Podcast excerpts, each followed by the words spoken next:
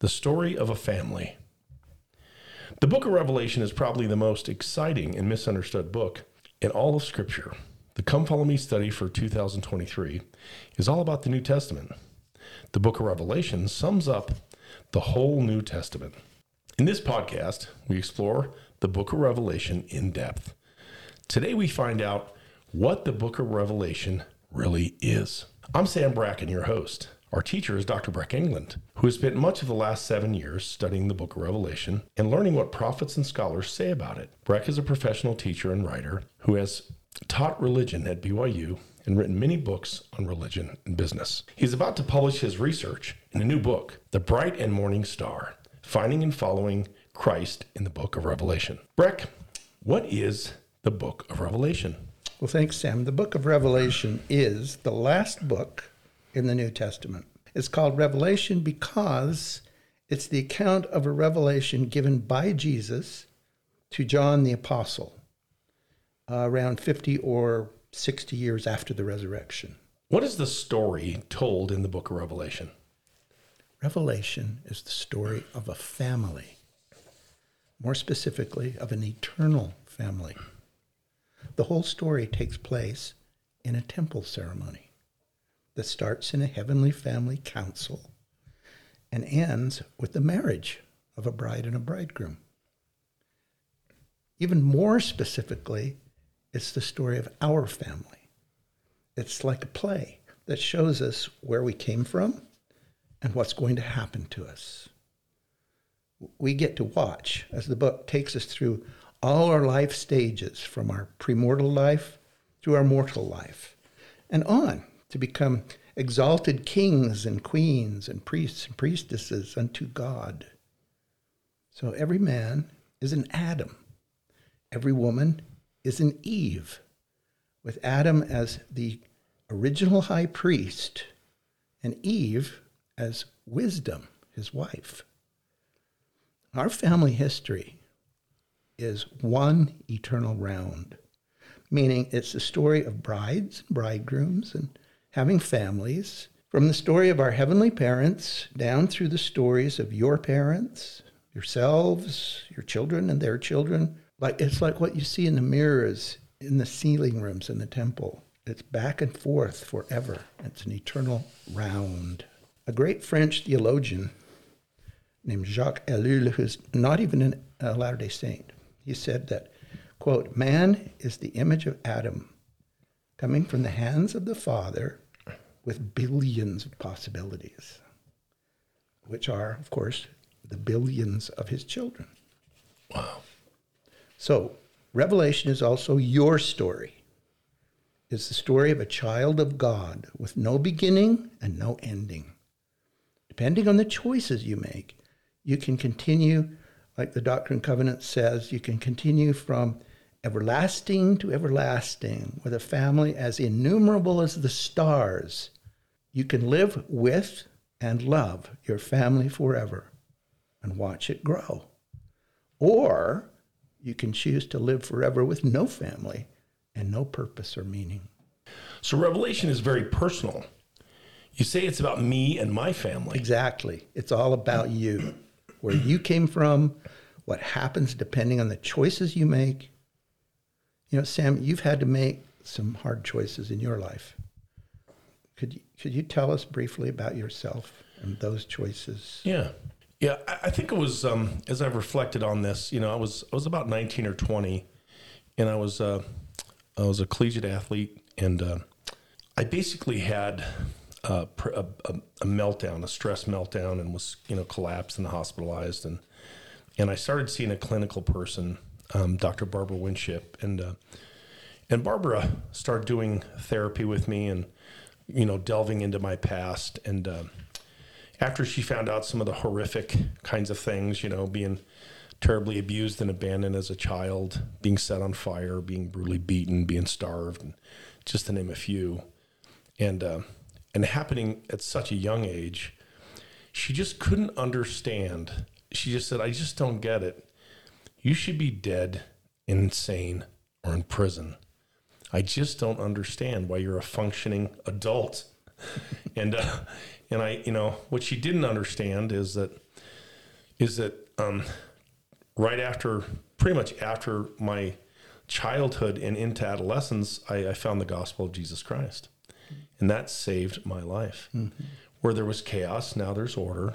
Where there was lack of purpose, no meaning, no nothing, um, there was purpose, there was direction, there was commandments, there was the atonement of Christ, which pays for, which pays for sin and, and mistakes, and it just all made amazing sense to me.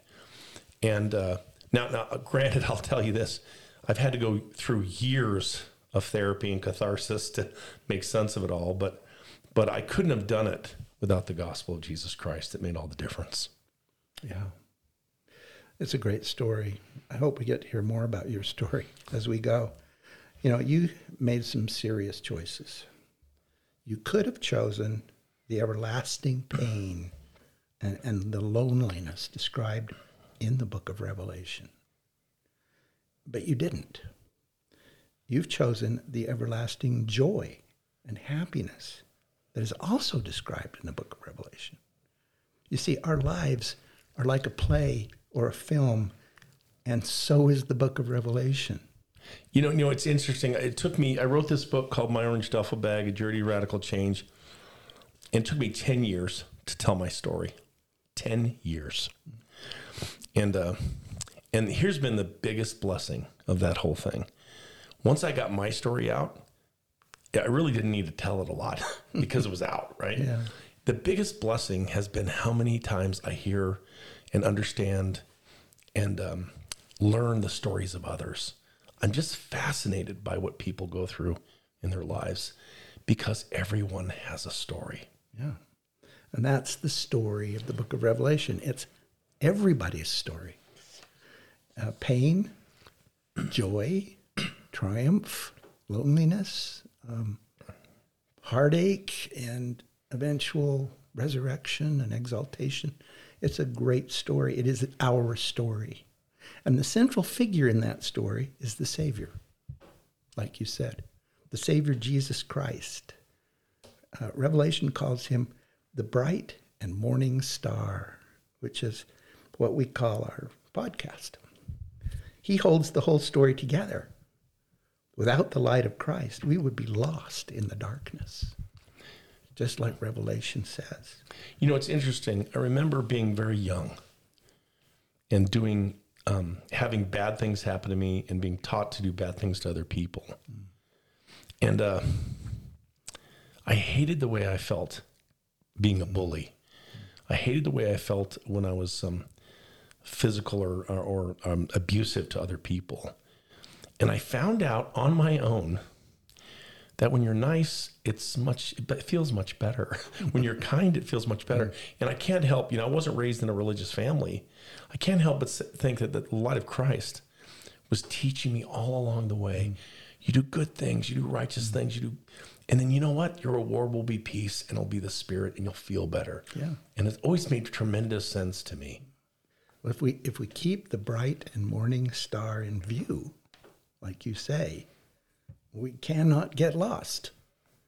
Um, he leads us on the way that leadeth, as the Doctrine and Covenants say, on the way that leadeth unto the exaltation and continuation of the lives. Now, Jesus is the central figure in the book of Revelation, but he is also the central figure in our lives in this this play of Revelation, I, I like to think of it as a play that we're watching in a theater. In this play, there's a curtain, right? In every theater, there's a curtain.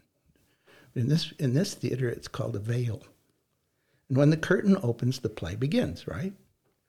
Some Bibles actually call the book of Revelation the apocalypse, which literally means opening the curtain. I've always thought that was that was fascinating. Opening the curtain. From the it's from the Greek word apocalypsis, which meant um, apo means open and um, calypsis means a curtain. Okay, so apocalypsis, apocalypse, opening the curtain. Now, this idea of opening the curtain or opening the veil is very meaningful to us as Latter Day Saints, isn't it? Um, for us to uncover it or open the veil means that we get to stand in the Lord's presence and see what he sees. You know, it's interesting as a kid, I can remember, I'm talking six, seven years old, eight years old. I used to ask myself, where did I come from? Why am I here? Where am I going after I die? And it was, it was just, I, I think that's very unusual for a seven or eight year old kid to, to think about those things. And when I took the missionary lessons, I found out the answer. Yes, yes. It was like a curtain opening. He's See, you were sitting all your life. You're sitting there waiting for the play to start because the curtain is shut in front of you. You can't see what's going on behind the curtain. But this idea of opening the veil, that's what happens in Revelation, so that we can see what's going on. Okay, we see the play. We see the whole story from beginning to end of our lives. Now, lots of prophets have had apocalyptic visions, right? Including Adam and Enoch and maybe Noah, Abraham, Moses, Isaiah, Ezekiel, Lehi did, Nephi did, and Joseph Smith did. In, in, in the apocalypse uh, that uh, the brother of Jared had, okay, he saw, quote, all that had been and also all that would be, even unto the ends of the earth. So these prophets, they have the they have the veil opened and they see the whole story from beginning to end. And that's what that's what the, the book of Revelation is. Wow. Wow. It's like um, I spent a few years a while back um, writing a screenplay, um, a movie. I have it here in my hands. This, Right.